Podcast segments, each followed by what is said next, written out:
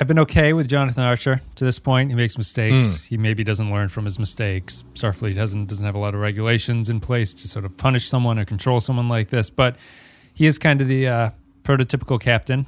However, when Trip uh, asked him to cross his legs, I was I was out on Jonathan Archer as a Star Trek captain because that is that is not how a Star Trek captain crosses his legs, especially in public, on command.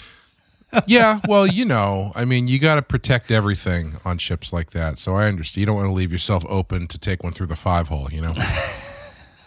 the chair chair has ample room. Captain can spread Also, if he wants. There's no one up there fair, with him. to be fair, I mean, there's a few things I identify with in this episode. First and foremost, these chair problems he seems to be having.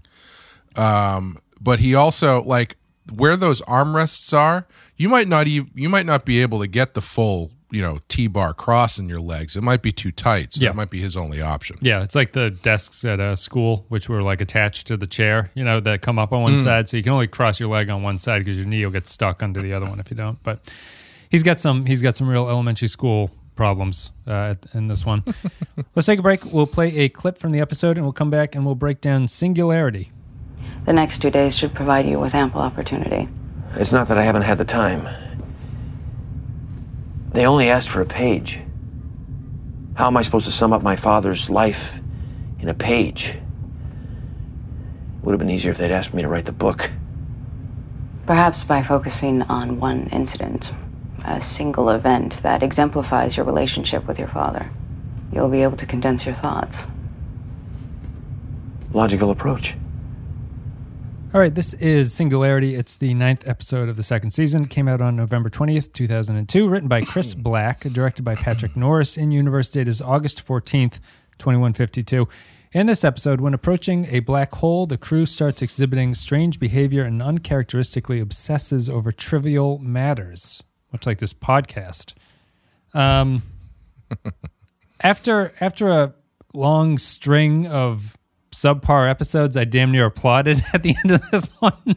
Uh, this is this is a pretty middling episode, I think, especially the end, which I think is kind of a letdown in a way that Enterprise. I'm getting used to being let down by Enterprise in the way that it wraps things up. But I um I thought this one was pretty good. I I thought that it I thought it had an interesting problem. I thought they developed the problem effectively. Like it was, it felt like a natural build. And uh, what it's light on in plots, I thought it kind of did a good job in character development for people. I thought that they, I thought you got some insight into some people uh, in a way that you maybe you wouldn't in a, in a kind of a naked now sense or naked time or whatever it was for TOS and TNG.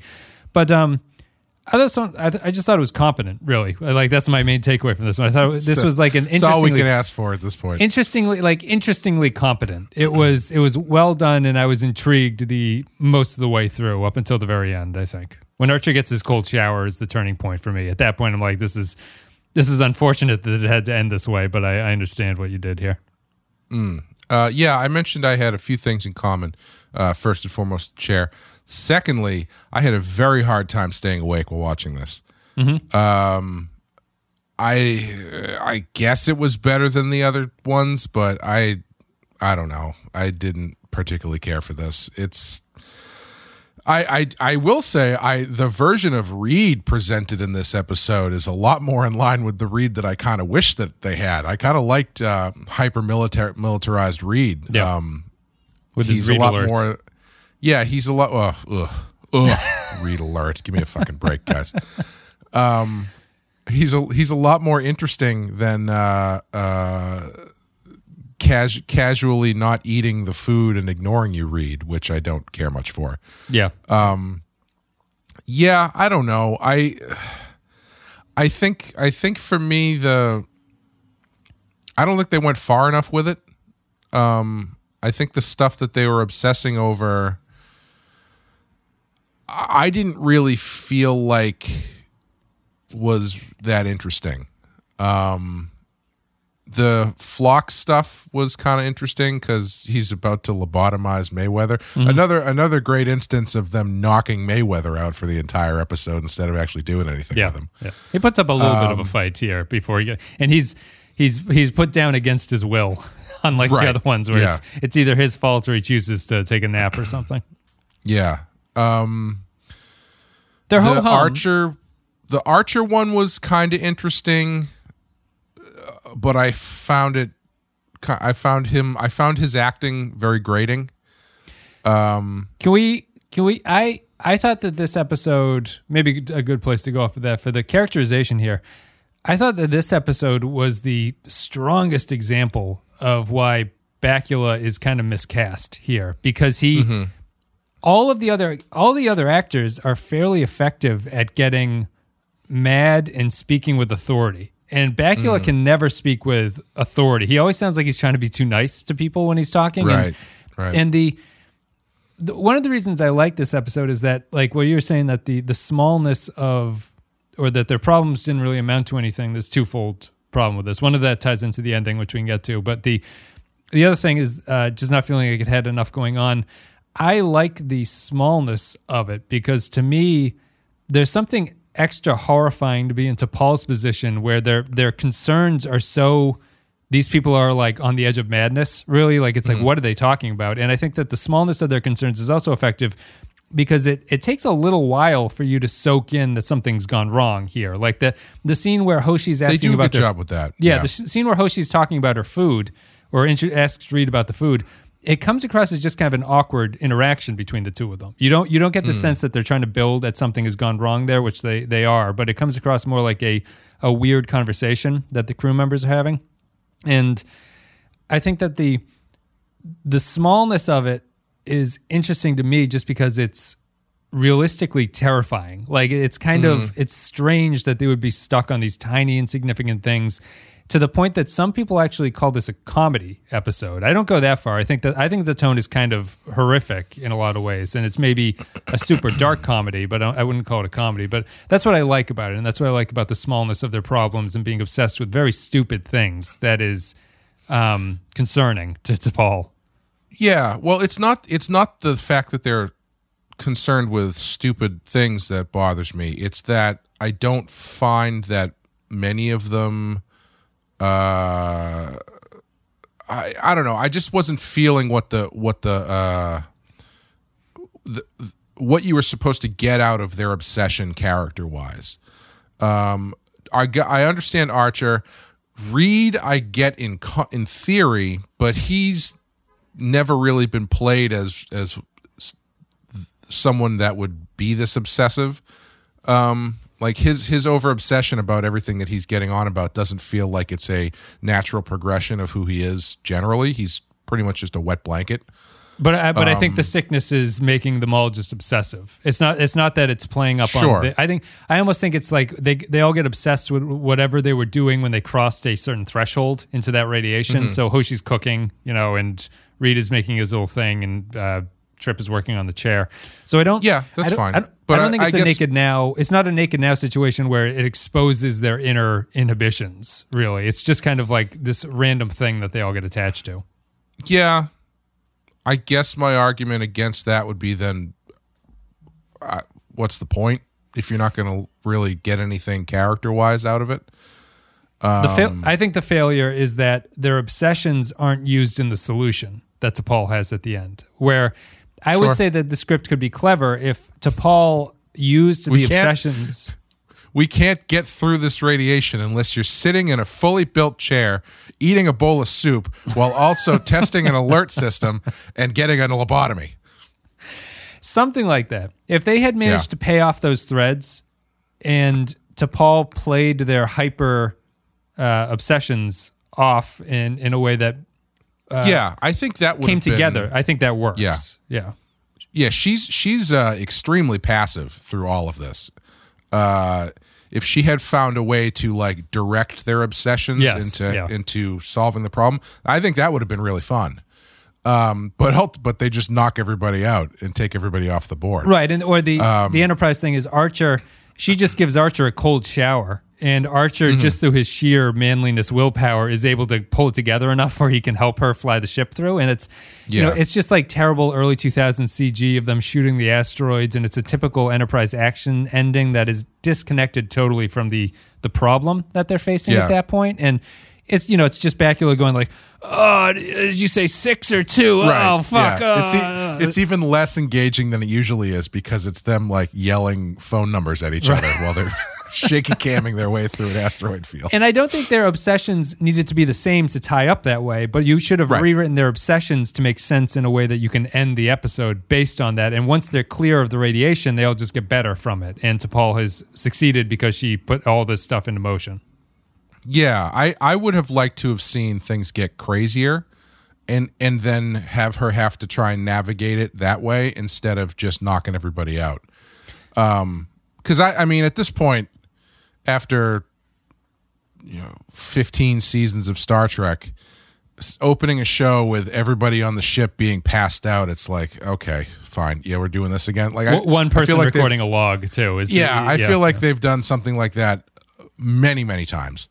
I find it um, effective still. So I was I was pleased that Yeah, they did it. Yeah, yeah. because I kind of like the setup. It doesn't really make a lot of sense, and you you you don't necessarily have to do that to create a mystery. You could start it with just to T'Pol with them entering the radiation field. It doesn't need to be this flash forward or flashback type of thing. But I, I like the.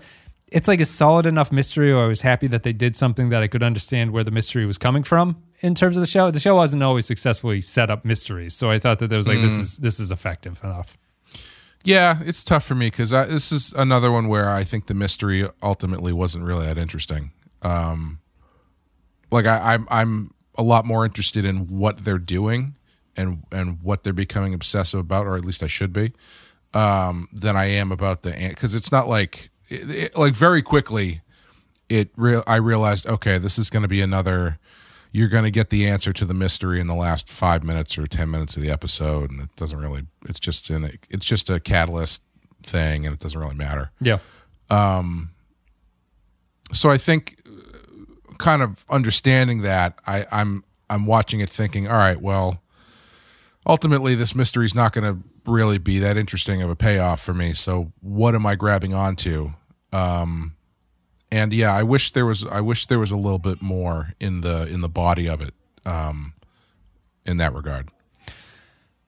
Yeah, they don't. They don't. They're not focused. Again, it's a kind of a. It's an interesting mix of whether or not it's supposed to be character based or not. Because Archer dealing with his father is semi character based. I feel. I think that mm-hmm. Reed is certainly based around what Reed would have his like deep dark desires to be. I never get the sense that Trip is super eager to please to build a chair for Archer. It, mm. it just feels like that he's another reason why it's just a moment in time that snags them and they get obsessed with it.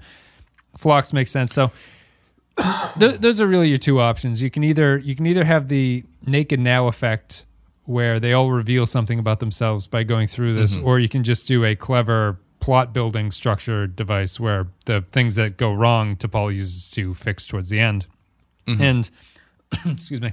And I think it I think the, the the way that I get through the way that I enjoyed this one is I thought that it kind of highlighted there a decent cast outside of Bakula who's just miscast. I think like I, I think they're all fairly effective at Yeah. uh, acting in a way that you couldn't say about a lot of other casts. I don't think on Star Trek. Like this one feels smaller, but it also feels more effective in a lot of ways. And um, I just get.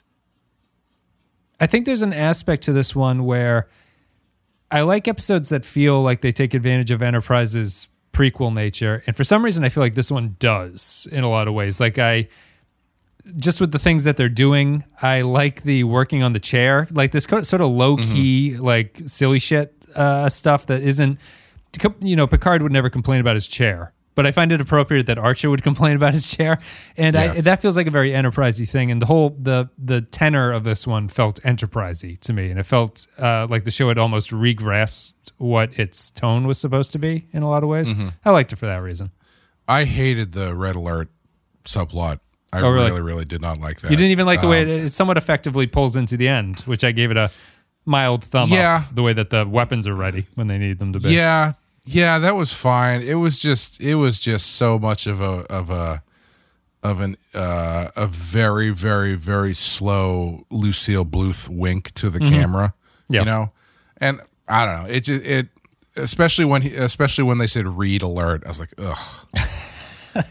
Are red alerts Uh, not a maybe I just uh, give greater importance to this. Is it is that purely a Star Trek thing? I feel like red alerts are in the Navy or something that you would. I don't know, but I never thought it was like something that that was that needed to be explained. Especially 200 seems- years from now, you'd be like, we need some way to alert Yeah. people.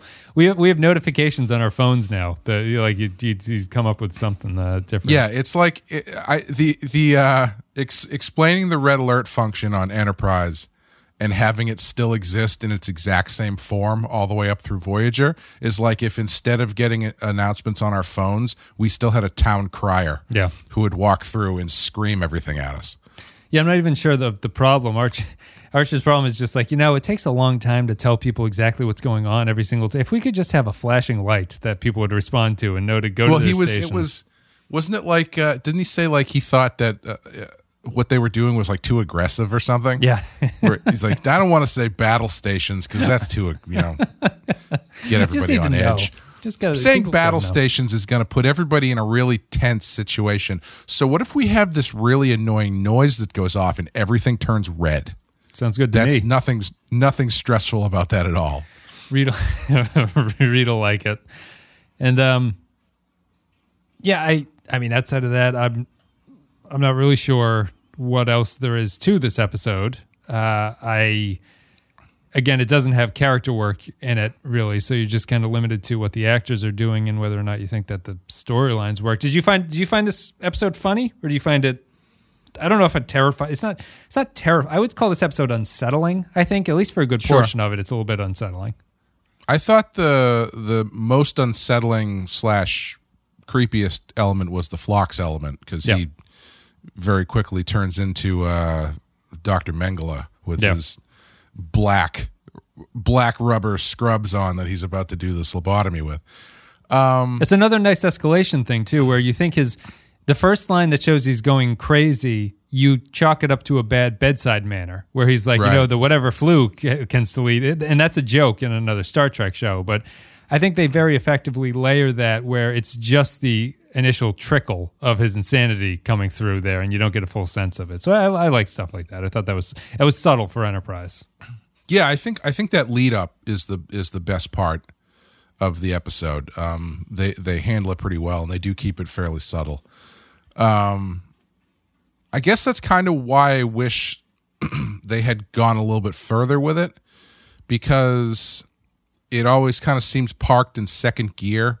Like they're being obsessive about stuff, but it never really feels like oh, well, except for the part where Archer manhandles T'Pol out of his room um, it never seems like they reach the height of obsessiveness that they could. Yeah. Um, so that I that would have liked a little bit more of that. I think. Interestingly, the obsession never is the imminent danger to the ship, besides the fact that no one is functional enough to change the course of the ship. Um, mm-hmm. Normally, in episodes like this, it would be the crew, you know, the engineer would get obsessed with trying to find something that's gone wrong in the engine room, and he starts to like turn the engines off and stuff like that. And they, you know, there's some kind of danger that Sure, comes with their sure. obsessions. This is all much more low key than that, and the danger just comes from. I don't I don't even really buy that T'Pol needs help.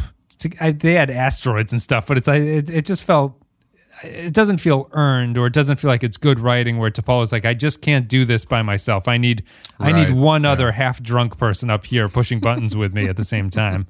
I guess this is pre they don't have the um computer that they can talk to yet. The the, the, the ship doesn't have that sort of voice, the the AI that drives everything. So, you know, the ending Yeah. again is just a letdown in that case. Yeah, I think I think I would have liked that more if they if if they had pushed it in a way where it's like uh, Trip is working on this chair, but he realizes in order to really get this stabilization that he wants, he needs to pull this part out of the engine or something like that, which then causes something else to to not work. They can't escape the pull of the black hole at that point Uh, Yeah, the, the engines something like are that. off. And then something Reed's doing is is also hindering the ship or whatever. Or and Hoshi's uh, food is giving everyone horrible indigestion, and no one, no, Yes. no one's able to get to get to Yeah. their posts. yeah, Hoshi, Hoshi. I didn't realize she had such deep seated um, fear of uh, uh, failing her family. Yeah, Although I do, I, I do identify with with making a family recipe and then being like, mm, this isn't right. even though everybody else is like, it tastes fine. it's oversalted. I, I do like those um those soups. The uh, she was making like pho or something. She probably didn't call it that, but it's some kind of ramen or something. I assume. But it, I do like uh, those Asian soups. They're very very tasty. The broth. It's all about the broth. Um, anything else to talk about with this one? Really? Um, I maybe I should. I guess. No, I think I talked about everything about that I like, like I that I enjoy about this one. Although enjoy is probably uh, strong for what it is. I thought I thought it was. I thought- I mean, that's that's what's tough is like you're you're caveating liking it with like I liked it, but like comparatively, Mm-hmm. relatively to the other ones, and I'm just like not excited to talk about it at all. It's a, I mean, it's a straight, it's a straight three, really. But we've we've gone we've gone ten maybe. episodes, I think, without getting to getting to that. I guess because I, yeah, yeah, I, I, I guess our difference there is just that you weren't drawn in by the uh, insanity plot lines, I guess, and I wonder why I was sort of intrigued by it. I guess I just. I guess it all just comes back to I did like the um the small strangeness of it. And I, I don't think it's Sure. funny. I don't I don't think that there's anything particularly funny or interesting about it, but just like I like the scene where T'Pol walks into uh the whatever tactical office that Reed has and Reed is like, What's your code? She's like, What the hell are you talking about? He's like, We have codes now. Everyone has to tell me their codes. And like, do you think that the episode focused on it enough from T'Pol's point of view? I think it is T'Pol's point of view that carries everything. She's the one talking to the log. She's the one that's sort of interacting with everybody. Um, and talking to the log. Now who's the crazy one? and I I I think there's a good sense that she's in danger without any really overt danger being thrown at her. You know, like I I, I get the sense that she's unsettled by it, but there hasn't. No one pulls. Oh, I guess someone does pull a knife on her. Phlox pulls a knife on her. Um, but there's not a, a tremendous amount of that, so I appreciate that. It's not like people are holding phasers at her everywhere she goes. Yeah. Um yeah, I think ultimately it's just like really middling as far as stakes and and tension and drama, you know. Cuz I think you could go that way. Like if you do if you have Trip needs a piece from the warp core for his ridiculous chair uh and so and then T'Pol is put in the brig by Reed or something cuz Reed doesn't trust her cuz she's a shifty Vulcan without a the right passcode or whatever. Now she can't fly the ship. You know, like I, I think you you could have gone that way. Maybe that's just maybe that's too much. I don't know. But Yeah. we need a um you, you do you wander into you wander into a strange space because it is fairly reminiscent of other crew goes crazy episodes. So when you when you write your crew goes crazy script, you kind of need to do something that's yeah. totally different from the other crew goes crazy stories and I, I thought i guess i would say that i thought that this one did that successfully enough in the thing that they were focused on while they were going crazy like a lot of there are other episodes i feel like the obsession becomes uniform across everybody like everybody is obsessed with uh, j- drinking lemonade like it just beca- Right, becomes right. the one thing that everyone wants to do and here it's a little bit different it's more along the naked now line but at the same time Naked Now doesn't show you anything. I will say that the timing of an episode like this is better than the Naked Now, which was very early in both TOS and TNG Yes. because you you know the characters, so you know that they're acting weird. Yeah, I was thinking that too.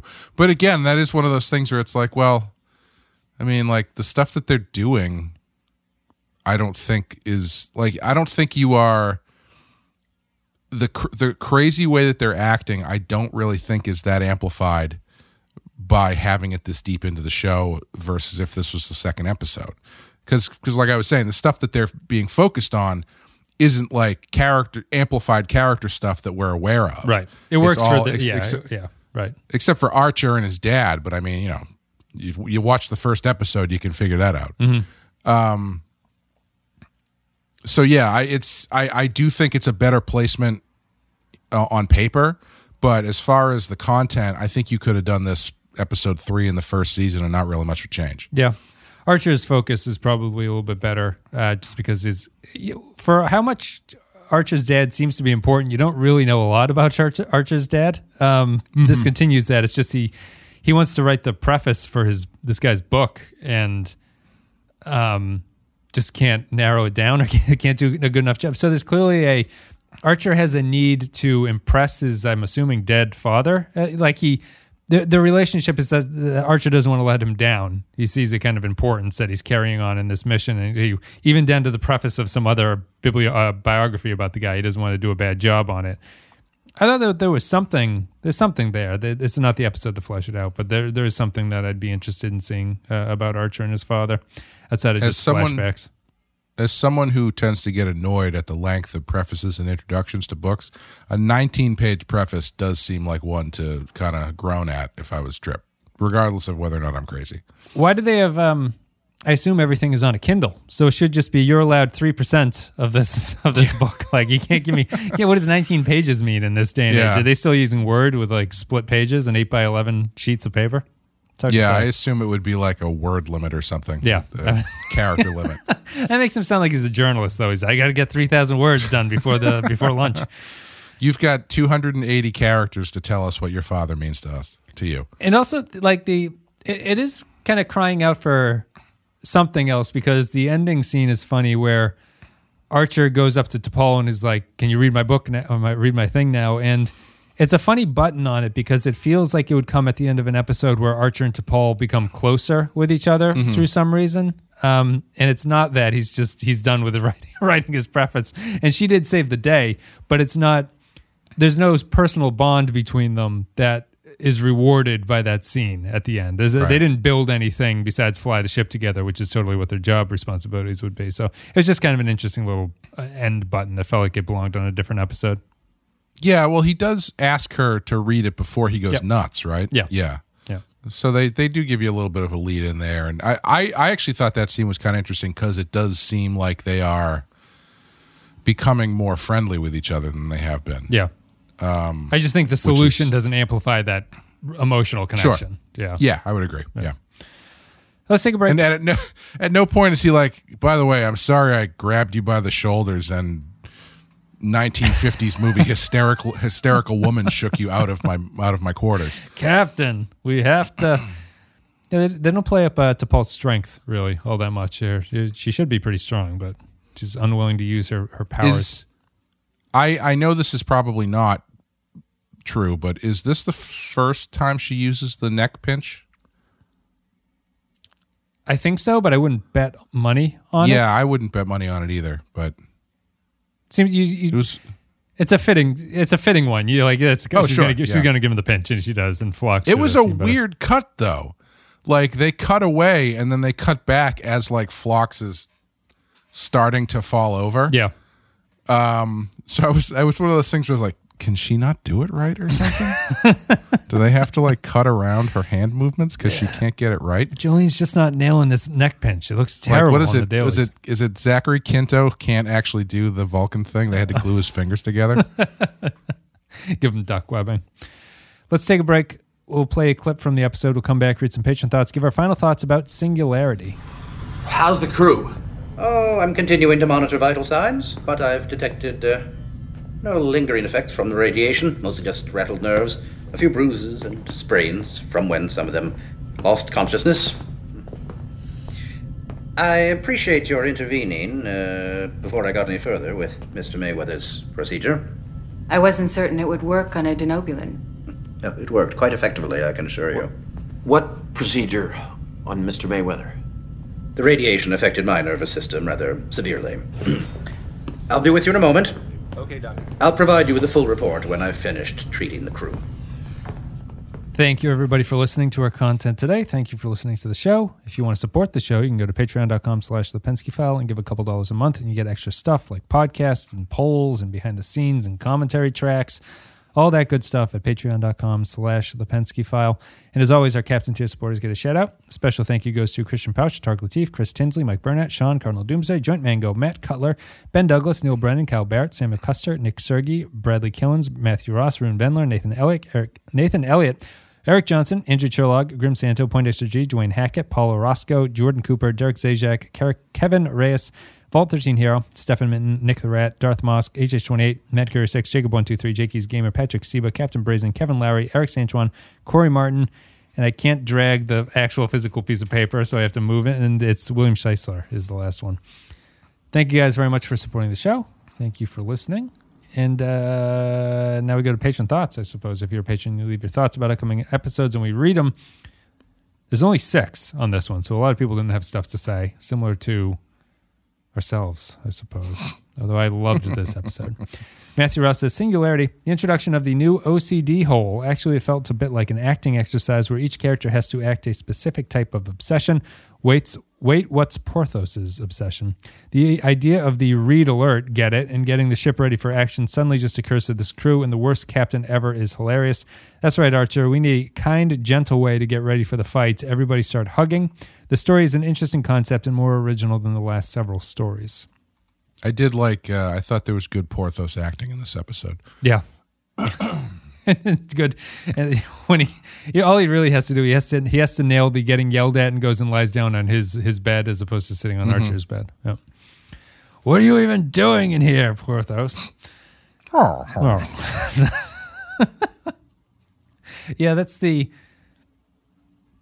Porthos is probably underutilized. He had that weird episode where he went down to the planet and pissed on the tree and got everybody mad. I think that's Night in Sick Bay or whatever the hell that was. Right, yeah. Um, But yeah, he's he's kind of underutilized in an interesting way. Th- Like this is the one where he Ar- you see Archer going crazy and he c- turns Porthos into like uh, fatal attraction bunny in the pots type stuff, you know, like that. It's like it's something something crazy happens to Porthos. I can't write this until I take my dog for a walk. And then he shoves him in the airlock, and then he sets the timer on the airlock to shoot him out into space. Point Extra G says Singularity, another one of those episodes where everyone starts acting weird. At least this one is far enough into the show to know what everyone's normal behavior is. Once again, Travis spends most of the episode out of the commission. This is more mediocre Star Trek, and I don't know what else I can say about it. Yep. Latte Librarian says Singularity Enterprise hasn't had a good enough track record with female characters to not get the side eye when they put Hoshi in the kitchen in this episode. At least T'Pol saves the day. Forgettable episode, but not a struggle to watch. Three tactical alerts out of five. I think that's a good sentence. Forgettable, but not a struggle to watch. Kyle Barrett Put it up. Put it on the poster. Kyle Barrett says Singularity. Hoshi shouting carrots is a top five Star Trek moment, and was good, overall, this yeah. is just a very fun, silly episode. Although I wish we saw the background extras in the midst of Obsession 2 because the episode makes it seem like it's only the main cast who have been affected. I love Reed in this episode, and to be honest, this is how he should be the whole time. Malcolm hasn't been this excited about something since he discovered he could use a tin of pineapple rings as a flashlight. If he ever asks if he wants something to eat while visiting his quarters, it's best to decline. B plus. Everything about that sounds awful. as someone who's gotten my finger stuck in a tin can before, it's just that's Ooh, yeah. There's no, ow. there's nothing. The kids did it too. They both the kids have both done it. They if you have a if you have young kids, you can't put the tins in the trash because they just grab the can and their finger gets stuck between the lid and the the can. And it's like every single time. Hmm. How many thousands of times must we do this before you learn, children? I, I'll be honest with you. I still, whenever I open a can of like tuna fish or something, I always still open. I do the thing with the opener, and then I open it with like a fork or something Yeah. else. Yeah. Because when I was a kid, my mother very appropriately has explained to me that once you open the can, you've created essentially a giant scalpel that you need to open with your fingers. So don't use your fingers. Use something else that can't be sliced by this razor thin piece of metal that you've just created. Yeah, I generally rip the top off. It's just sometimes I do. Like I generally take once you've opened it a little bit, you can kind of bend it back and it snaps the the lid off of the thing, and then it's no longer a danger. You can dispose of it safely or something. But it is uh it is very dangerous. Or sometimes when you have a lot of college experiences of like seven dudes sharing one can opener, but the, at the end of three months, the thing just can't open any. Mm-hmm. So you really just have to rely. You can't do the twisting anymore. You can just punch holes around the edges and then use a knife to like pop the rest oh, of the can out. there, there. there is nothing worse than trying to open a can that needs a can opener and not having one that works. they're a great invention. The, the the tool and the the tool and the can go hand in hand. There's like no way to get into a can without a can opener. All right. yeah, it's I've I've definitely been in that situation where like yeah, like in college or something, it's like I need to make this thing because people are coming over or something. Shit, I just realized I don't have a can opener. Mm-hmm. Now I have to get a hammer and a knife yeah. and try to like opener. yeah. Yeah, try to like chisel my way into this thing, open it enough that I can like squeeze the pineapple juice out Yeah. or whatever. you get it good enough where it comes out, but it's not it's not not pretty. It's just kind of like getting uh, getting something out of a bag. Thomas Darnell says Singularity. I don't know. I feel like the slow build loses a lot of its impact when the show tips its hands too quick. I thought Phlox was used well and very creepy, and I like that one single crew member Reed managed to obsess over something useful. But it was annoying, annoying slash boring to watch the others obsess over pointless things. Well, after we got the point, I guess there was some humor in it. I'll give it a high two. The only thing worse than not having a can opener you need when you need one is having one that keeps losing its grip. Yeah. Like you were saying, When like they you get slip. like two cranks and then it pops off. Yeah. Oh my god, it's it's the it's the most annoying thing in Gotta- the entire planet. Sharpen that little wheel right up and just Yeah. dig it into it. No, I know some. Have you the, ever uh, have you ever filled up the gas tank in your car and the the pump keeps clicking like it keeps letting go? I don't know. I, yeah, I, I, I have a, I have a very I- weird. Rela- I have a thing about that that happened the other day. Yeah. I I was driving home with Dave from a concert, so it's like one o'clock in the morning, and I I have no gas, and we pulled over to this gas station that was you know one of those singular singular gas stations off the side of like 93 north coming out of Mansfield and there's nobody there I get the thing I start filling the car up but every time I pull the thing it just clicks and it stops filling Yeah. so I had to like find the pressure point that allowed me to squeeze it enough that gas was coming out in like a trickle, but not squeeze so much that it would just stop. It just- and so yeah, it yeah. probably took me about 15 minutes to put like a gallon of gas in my car. No, it's. you, you feel you feel very dirty. Well, you're just you're just like Yeah. inserting this gas thing and like squeezing it a little bit, but it's. We had one. My mother-in-law visited, and she's from New Jersey, so they don't pump their own gas. So she had me go pump the gas because she Oh, doesn't, sure, she doesn't sure. like to do it. Yeah. And I took her car, and I pull into one station and it's busy. So there's cars lining up behind me and it's doing the thing you're talking about. The gas is, it's like you squeeze it, it clicks open after like one Yep. second, And I'm, I'm there trying to like jiggle. I'm like, is this a, is this like a pressure or an angle thing? Like, how do I get this to go? And I put in, I put in what I thought was a full tank. I thought I'd put in enough uh, gas into it after like, you know, 15 minutes of this awkward doing it while people are waiting behind me. And so I get back into the car and it's nowhere near full.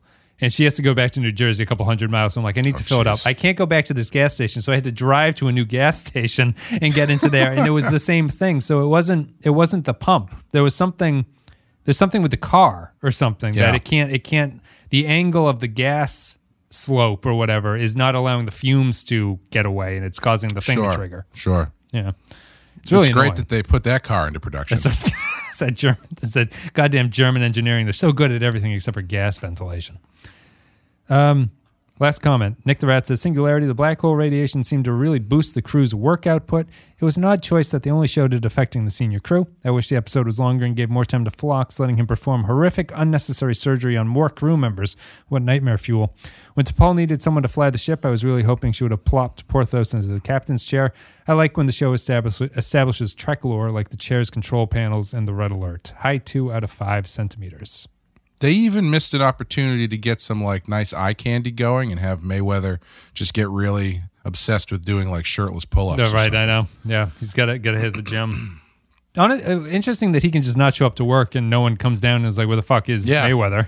yeah, yeah. well, He was like, "I've been here for 28 hours." It's like, who's covering your shift, man? yeah, he's. Um, it's an interesting combination of I don't know if it's a intentional where the the actor for Mayweather is good at playing indecisive or something. Like he mm. he he does come across as someone who's not really quite sure what he should be doing at that time. So he he does feel like the right character. And I would not believe any of the other characters said that they sat there for 24 hours and like refused to just like walk out of there and tell Phlox to go fuck himself. Yeah, Yeah, so it, it- it's an interesting combination of writing and acting, and I don't know if it's intentional, but it seems to work fairly well for him. He's the only character I would buy that would do that. It's lazy, just a just a lazy lazy guy who wants to sit around and have have uh, shots and uh, lobotomies done on him as he can sit around. Fairly scary though, fairly fairly terrifying. yeah. Uh, I guess that's it. Thank you very much for supporting the show. Thank you for leaving your comments about Singularity. Thank you for listening. Now we'll go to our ratings. Clay, what are you going to give this one on our scale of one to five? Uh, I don't know. Um, I don't think I like this enough to give it a three. I think I'm going to give it a high two. Sure. Fits in line with our patrons. I'm going to give it a three. I thought I thought it was, I thought it was functional. Um, I thought it was. It doesn't really have anything outside the ending. Nothing outside the ending really annoyed me about it. Um, if that's the big difference, I just I just thought that the Enterprise doesn't like to do an ending that's built off of what came before it. It's just like it's in the hmm. Bible of the show. They're just like you're just going to fly through some asteroids and shoot them with the lasers and get the hell out of there, and that'll be the end of it. And I wish they had done something. Thank you very much for Read- listening.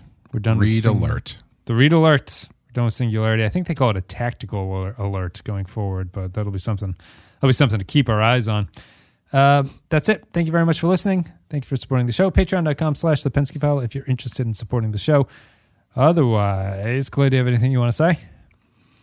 Uh, we just had our Rotten Horror Picture Show coverage of John Carpenter's The Thing out last week. Uh, this week was a new episode of Badass, and then the following week on Rotten Horror is I forget, but it's a good movie, whatever it is. I don't remember either. It's not it. It's not. Nope.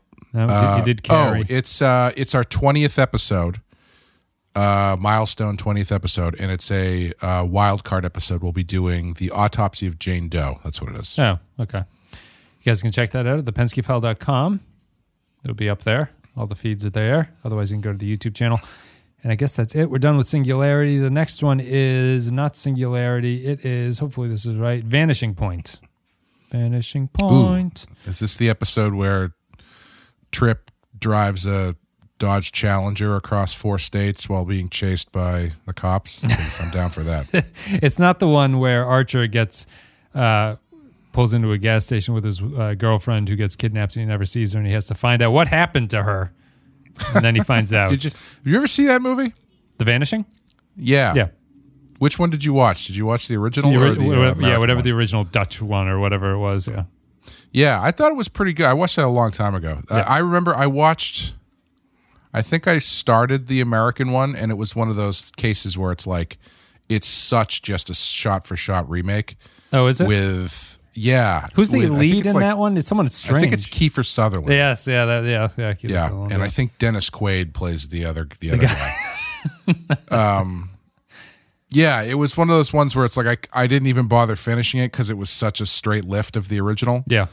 Uh, but yeah, the Vanishing. It's a pretty good movie. I, I, yeah, I'd imagine. I would imagine if the American, the, I can't imagine the American version ends the same way. Really? I I honestly don't remember how it ends. Yeah. Huh. I don't know. Yeah, people can check out the the original one is creepy and strange and Mm. um, effective. I don't know about the Kiefer Sutherland version though. Clay didn't seem to like it. Nope, the Vanishing Point. It's almost like that, except not. So that's it. We're done with this. Singularity's over. Continuing the Enterprise, continuing with the Lower Decks, which is just going to wrap up very soon. And then we'll be on to Discovery, and we're done after that. So, guys, have a good day. We will see you later.